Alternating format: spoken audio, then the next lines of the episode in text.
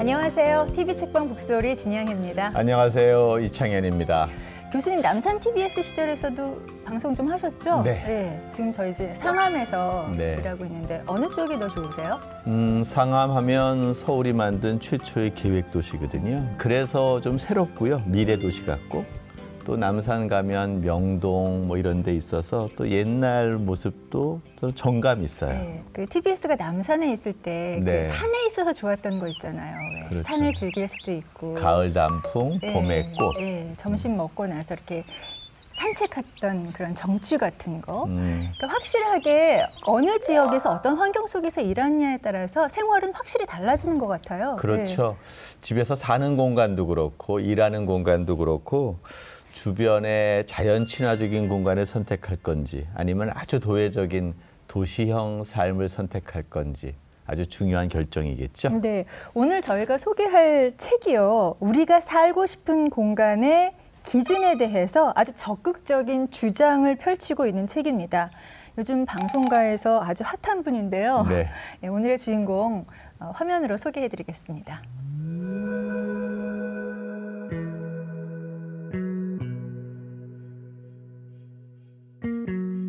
As a kid they told me love was made up But I used to tell them they were wrong Cause the blue dot girl that made me wake up Is still right by me in this song I stood there counting every heartbeat Thinking about the words to say Trying not to understand that feeling And would it ever go away Now those were the days before you had to go away.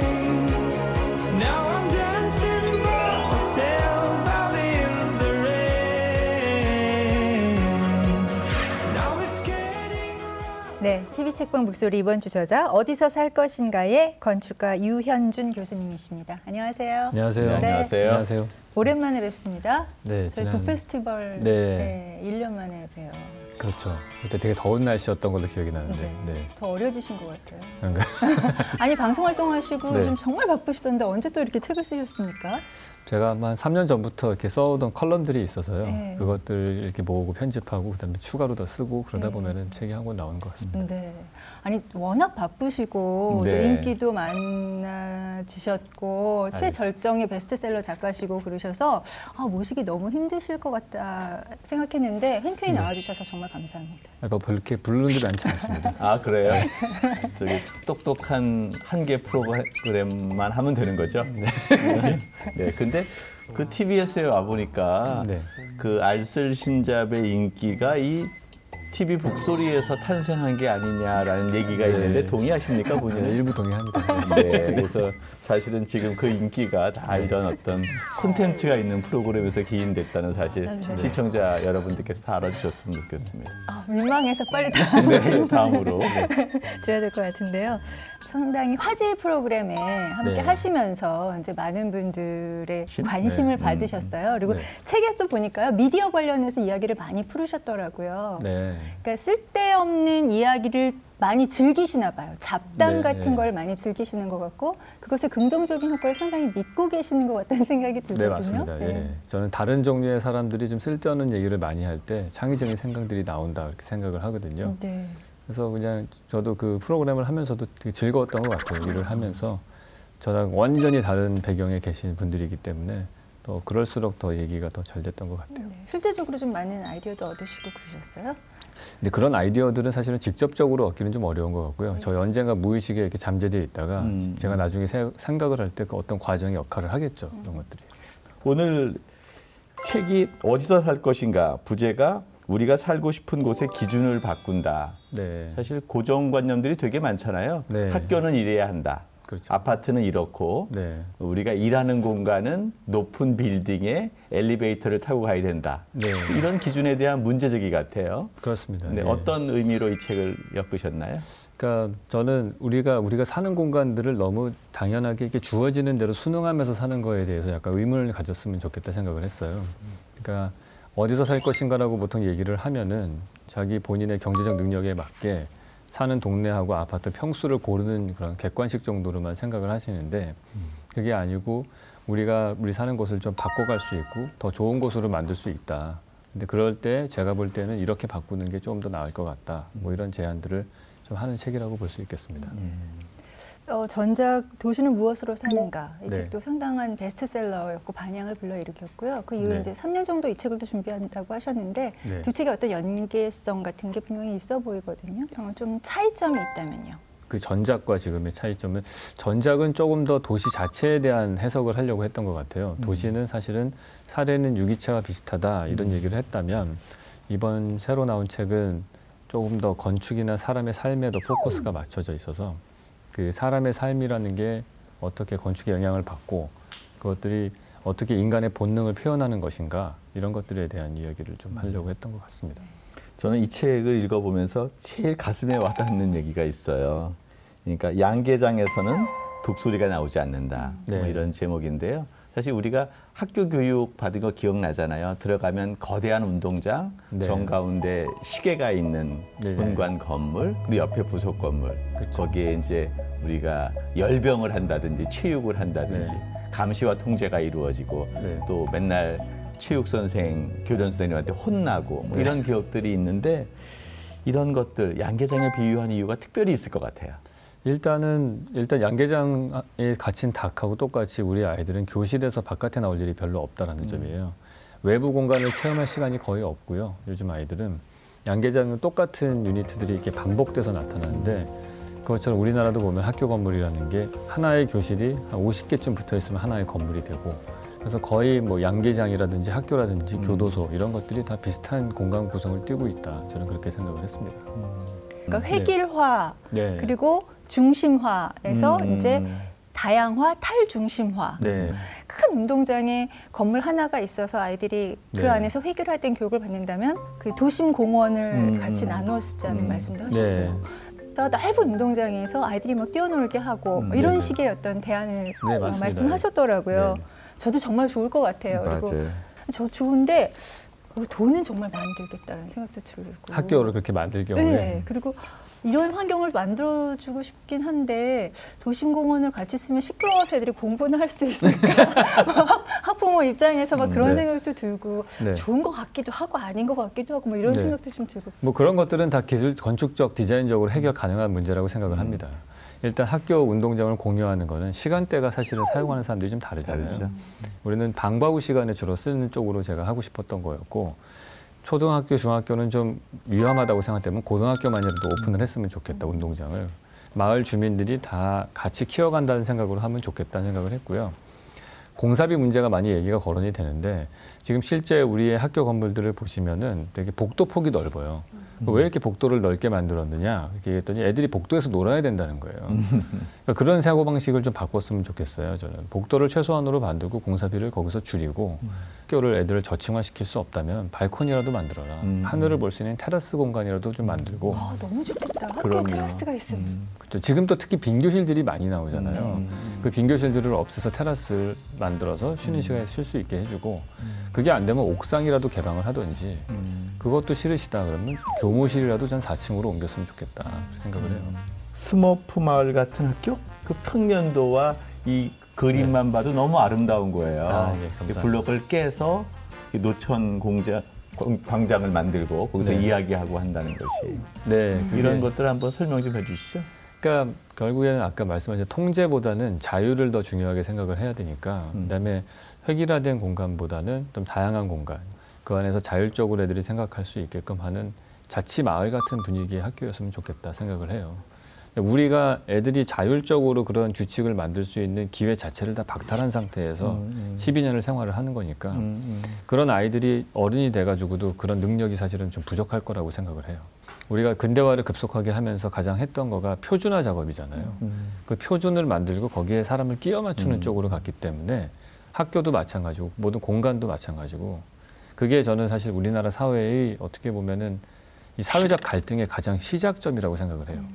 모든 거를 다 똑같이 만들다 보면은 가치 판단의 기준이 돈밖에 안 생기는 것 같아요. 음. 모든 국민이 다 삼십 평대 아파트에 살면은 네. 그 다음에는 야 값이 얼마냐가 되는 거잖아요. 근데 누구는 펜트하우스에 살아도 나는 마당 있는 조그만 집에 산다. 음. 당연히 다른 가치를 가지게 되면은 더 좋을 거라고 생각을 하거든요. 음. 실제적으로 현장에서 부딪힌 반대 네. 어떤 것들이 있었어요? 일단은 형평성이 깨지지 않냐. 네. 이 학교가 너무 좋아지면은 네. 다른 주민들이 이사를 와서 여기에 교실이 부족하게 될 거다. 음. 공사비가 많이 든다. 근데 저는 사실은 우리나라의 모든 문제는 지난 사십 년 동안 학생들이 사용하는 실내 면적이 일곱 배가 늘어났어요. 일 인당 사용하는 음. 면적이 아주 풍요롭다고 생각을 하는데 음. 그 아이들이 대부분 다 실내 공간 중심으로 공급이 됐다는 게 문제예요. 그 핵심은 실내 공간은 이거보다 사실은 제가 볼 때는 이십, 삼십 퍼센트 줄여도 된다고 생각을 해요. 애들한테 필요한 거는 야외 공간이지 실내 교실을 자꾸 만드는 이유는 뭐냐 하면은 교육관 자체가 나는 이 아이들을 교실 안에서 모든 거를 책으로 가르칠 수 있다. 음, 음, 음. 그렇게 생각하는 거잖아요. 근데 지식은 책에서 배우고 지혜는 자연에서 배워란 말이 있는데 음. 우리는 사실은 지혜를 가르쳐주는 공간이 하나도 없는 학교라고 음, 볼 수 있는 거예요. 그게 저는 아이들 스스로가 배울 수 있는 기회를 우리가 다 빼앗아가고 있는 거라고 생각이 들어요. 음, 음. 그런 걸 건축적으로 좀 제공해 줘야 되지 않나 생각을 합니다. 예, 아이들이 공부하는 학교를 바꾸기 전에 먼저 좋은 학교에 대한 어른들의 기준, 생각부터 바꿔야 한다라는 의미로 쓰신 부분이 있어서요. 제가 네. 책에 네. 그 쓰신 부분을 직접 읽어드리겠습니다. 프랑스에서는 학교 건축물이 건축상을 받는다. 프랑스 아이들은 건축상을 받은 공간에서 좋은 인성을 가진 창의적인 아이로 자랄 뿐 아니라 향후 다른 건축을 보는 안목도 좋아질 것이다. 왜 우리나라 아이들은 그런 다양하고 좋은 학교에서 자라나면 안 되는가? 왜 마당이 있고 쉬는 시간에 나무 그늘에서 친구와 이야기할 수 있는 학교를 만들 수 없는가? 아이들에게 다양성 없는 건축 공간을 제공하고서 왜 그들에게 창의적인 생각을 기대하는가? 우리의 학교 건축이 바뀌고 나서야 우리 사회의 미래가 있다. 건축가의 입장에서 사실 가장 답답한 부분이 있다면 어떤 부분일까요? 교육과 관련해서. 제가 제일 놀랐던 것 중에 하나가 제가 그런 마을 같은 학교를 만들었을 때 구석에 가가지고 애들 때리면 어떻게 하냐 그렇게 얘기하더라고요. 사각지대가 있었냐 아니냐. 근데 그거는 이분 입장에서의 사각지대지 사실은 어디서 누가 올지 모르는 어떻게 보면 애들끼리 보면 사각지대가 없는 데거든요. 거기는 이 사람들의 고정관념은 내가 다 볼 수 있어야 되고 내가 다 컨트롤할 수 있어야 된다. 건축가들 중에도 그런 식으로 디자인하는 사람들이 있어요. 건물을 디자인해놓고 그 안에 가구 배치와 무슨 디피를 해야 되는 것까지도 완벽하게 자기가 다 하려는 사람들이 있어요. 근데 그런 거는 이거는 드라마 세트장이지 건축이 아니거든요. 그러니까 우리 건축가의 좋은 자세는 제가 볼 때는 한 칠십 퍼센트만 완성을 하고 음. 나머지 삼십 퍼센트는 들어가 사는 사람들이 나머지를 완성할 수 있게끔 여지를 남겨둬야 된다고 생각을 해요. 그 사람의 삶이 그 공간을 완성해야 되는 거거든요. 공간은. 학교 건축도 마찬가지죠. 학교를 선생님과 교육 프로그램과 교과 과정이 다 완성한다고 생각하면 안 되고요. 음. 그거는 한 육십, 칠십 퍼센트고 나머지 삼십, 사십 퍼센트는 학생들이 완성할 수 있게 해줘야죠. 그렇게 될 때 A라는 학교와 B라는 학교가 다르게 나오게 되고 그럴 때 그 후배들도 내가 선택해서 갈 수 있는 학교가 나오는 거고 음. 그런 학교 나왔을 때 아, 우리 학교가 제일 좋아라는 자부심도 가지게 되는 거지. 그게 안 되니까 손 뭐 스카이를 몇 명의 학교를 음. 보냈느냐 이걸로 서열을 매기고 다 그런 식에밖에 없잖아요. 가치가. 앞으로 우리가 함께 만들어갈 수 있는 거죠. 네, 그렇다고 봅니다. 충분히 공간도 있고 네. 아까 일곱 배나 우리 저희 콩나물 네. 그 시루 세대였잖아요. 저희 한 팔십 명쯤 있었고 어, 아홉 시에 그 학교 가는 팀이 있고 두 시에 가는 그렇죠. 팀이 이부제. 있고 이부제였잖아요. 네. 근데 그런데 지금 일곱 배가 증가됐는데 여전히 똑같은 규율의 체제로 학교를 운영하고 있다. 네. 사실 이거는 문제인 것 같아요. 네, 맞습니다. 예. 네. 그리고 이제 요즘에 또 하나 얘기하겠는데 네이버 사옥 가면 다른 사옥하고 좀 달라요. 네. 어, 그린 팩토리라고 네. 네이밍도 붙여놨고 그 안에 제일 재미났었던 게 양치하는 공간을 독립시켜놨더라고요. 네. 점심 먹고 나서 화장실에 가서 양치하는데 그게 조금 분리했으면 좋겠다라는 요구가 반영된 거예요. 음. 그래서 아, 사옥도 이렇게 바뀔 수가 있구나 생각이 드는데 네.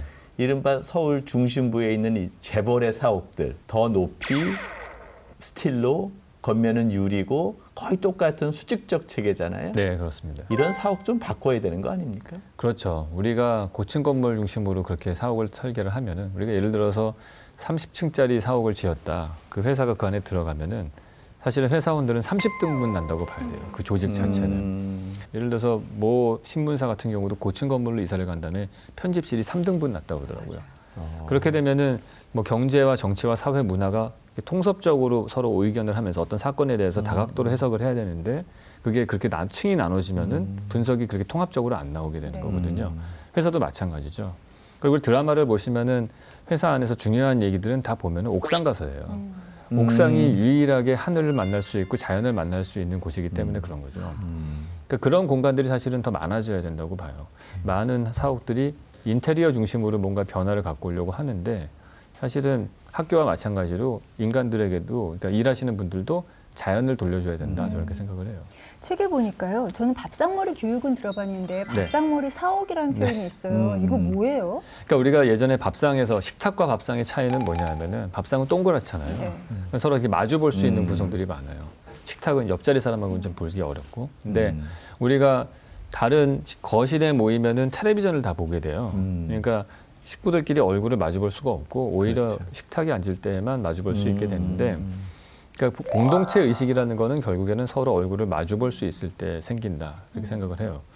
근데 사옥들도 다른 층에 있는 사람들하고 서로 마주 볼 수 있는 관계가 될 수 있는 그런 공간 구성을 만들어줘야지 하나의 공동체 의식이 생길 것이다. 예. 왜 중정 같은 거 있는 건물이라든지 네.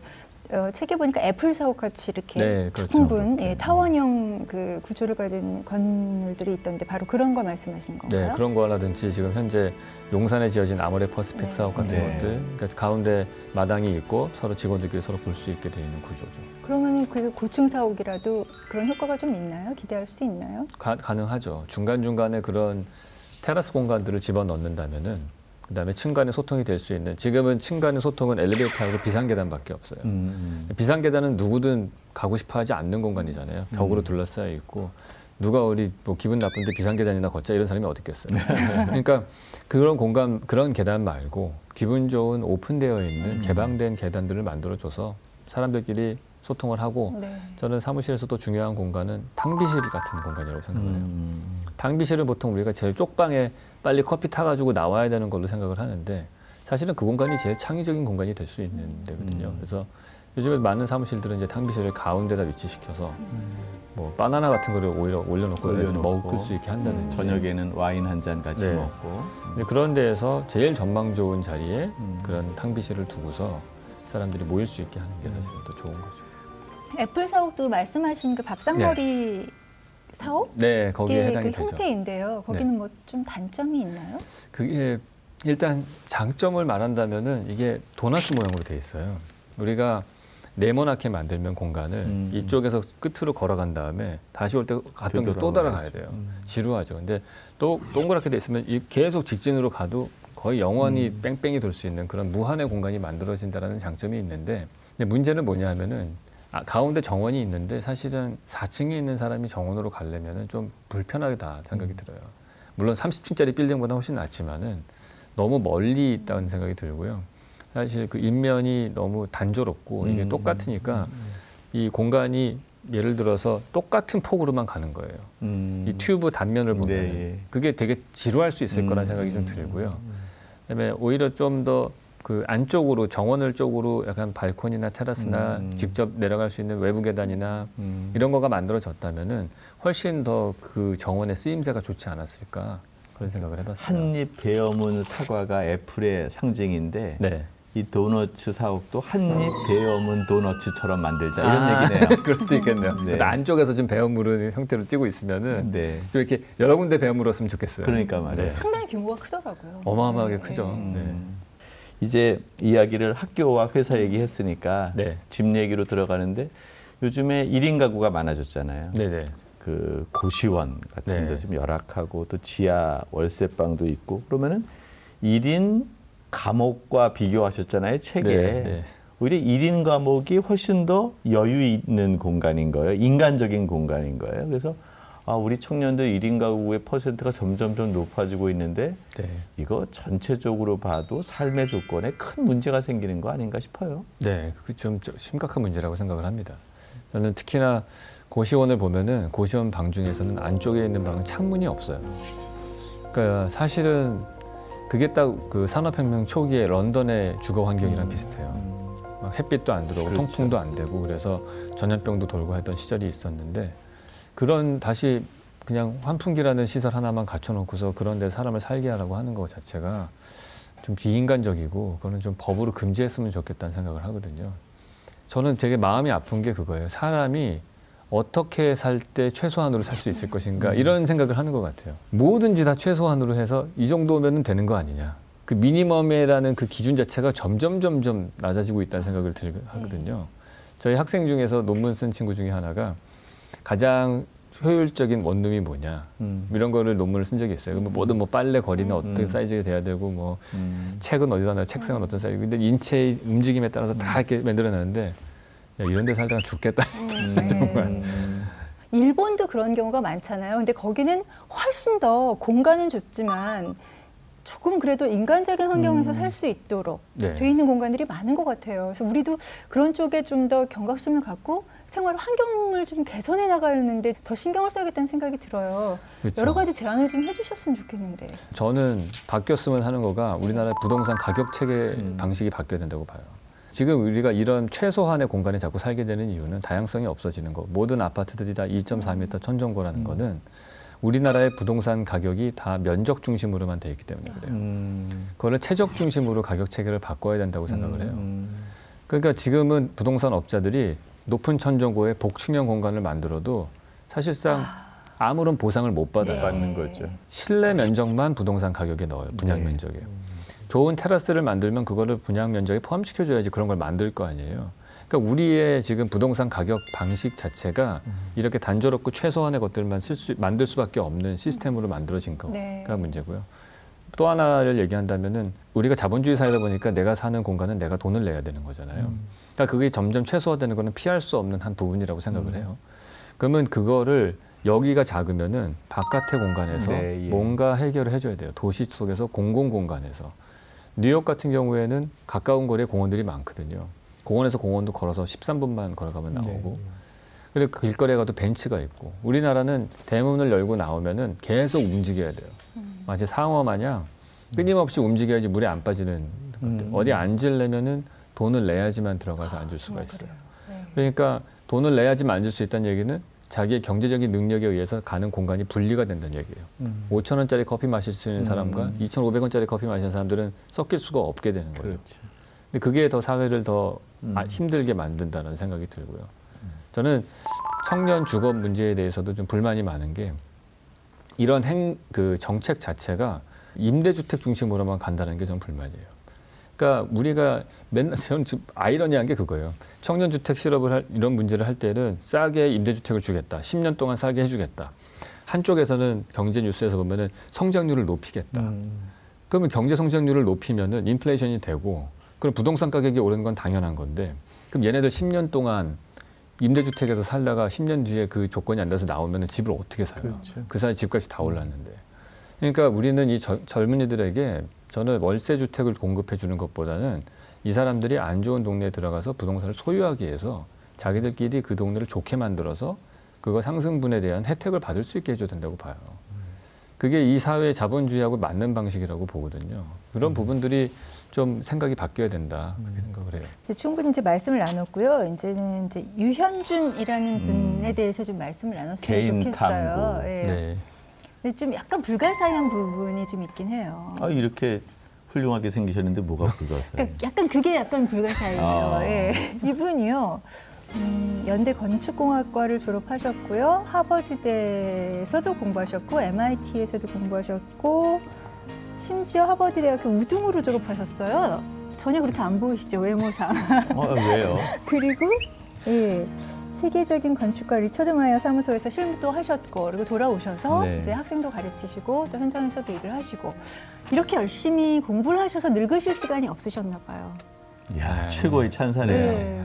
아니, 이 방송 게스트 여러 명이 있었는데요. 네. 이런 찬사는 처음인데요. 아, 그런가요? 네. 어떻게 해서 이렇게 열심히 공부를 하시고. 아니, 그게, 네. 그게 공부가 사실은 전공 과목으로 갈수록 공부는 더 쉬워지는 것 같아요. 음. 자기가 아, 선택한 그래요? 공부니까. 음. 그래서 저희, 저는 제가 해본 공부 중에서 제일 힘들었던 게 고등학교 공부인 것 같아요. 음. 하기 싫은 걸 다 해야 되잖아요. 음. 내가 좋아하지 않는 과목까지도. 내가 전공을 선택한 다음에는 자기가 제일 잘하고 좋아하는 걸 선택한 거니까요. 뭐 자연스럽게 열심히 하게 되고. 음. 어, 어떤 목적을 가지고 계속 공부를 하시게 되셨어요? 궁극적으로. 예. 그때 당시의 생각은 제가 이제 교회를 그 당시에 열심히 다녀가지고 내가 세상을 좀 좋은 곳으로 음, 만들고 싶다. 음. 사회를 위해서 뭐를 하고 싶으셨어요? 건축가로서? 그냥 그건 막연했던 것 같아요. 음. 제가 준비를 하면 방법이 보이겠다 생각을 했는데 제가 지금 생각하는 방법은 사람들에게 건축이 공간이 얼마나 여러분들의 행복을 좌지우지할 수 있는 중요한 요소인가. 음.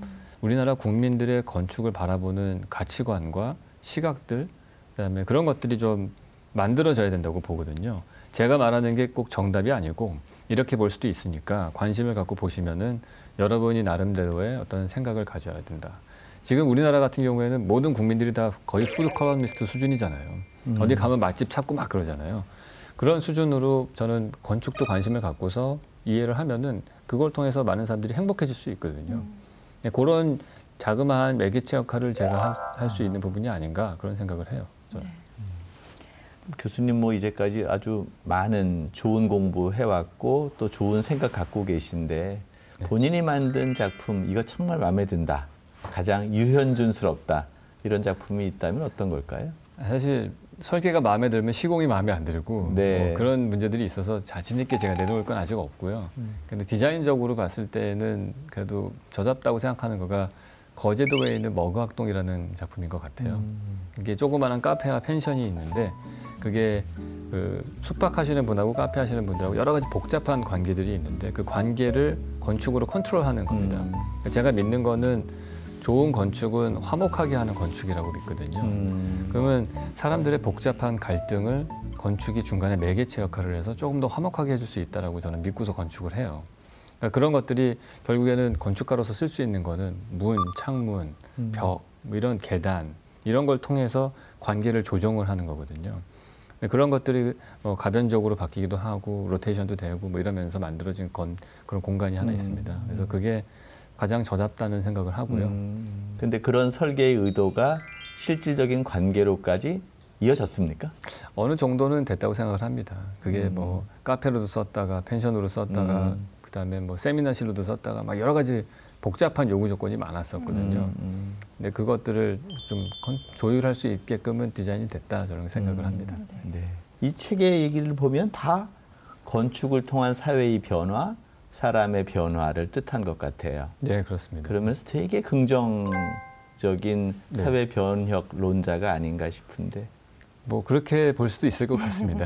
음. 되게 바꾸고 싶은 욕구는 크고요. 근데 그거를 과격하게 바꾸고 싶지는 않고 음. 서서히 좀 그러니까 서로 많은 얘기를 오가면서 이게 차분하게 조금씩 조금씩 내 주변부터 바꿔나갔으면 좋겠다 그렇게 생각을 하는 거죠. 이럴 때 제가 늘 하는 질문이 있어요. 네. 건축가는 어디서 살까?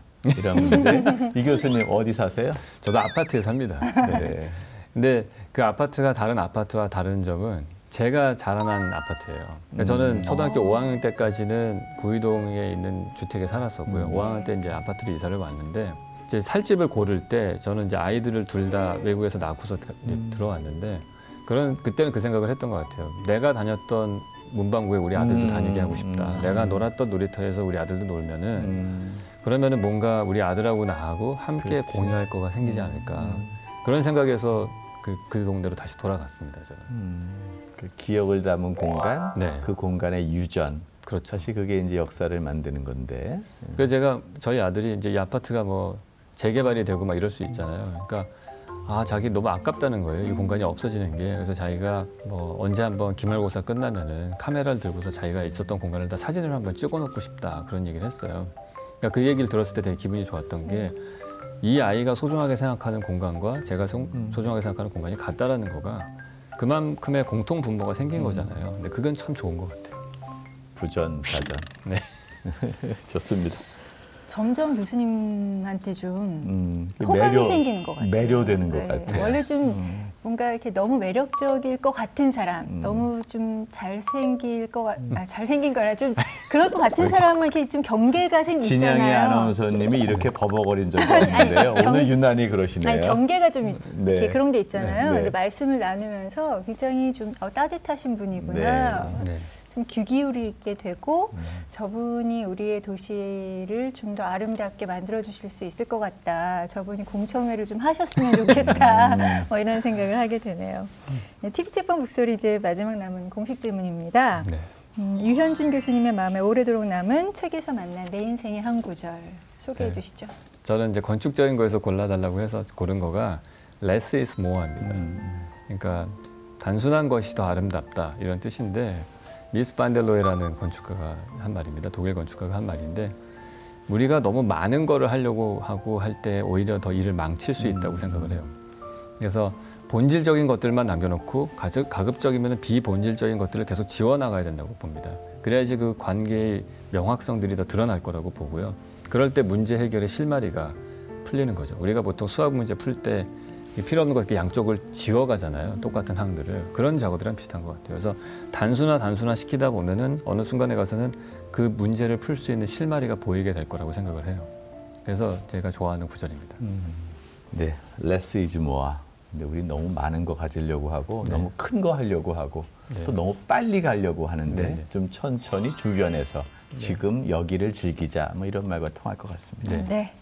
오늘 이번 주 책 색다른 시선을 만나다 티비책방 북소리 어디서 살 것인가의 저자 유현준 교수와의 즐거운 데이트였습니다. 함께해 주셔서 고맙습니다. 네, 네 감사합니다. 감사합니다. 네, 감사합니다. 네. 네. 오늘 방송 좋았나요? 방송에 대한 응원 이렇게 표현해 주세요. 다운로드하기, 댓글 달기, 구독하기, 하트 주기. 저 좋은 방송을 위해 응원해 주세요. 다운로드하기, 댓글 달기, 구독하기, 하트 주기. 기억하셨죠?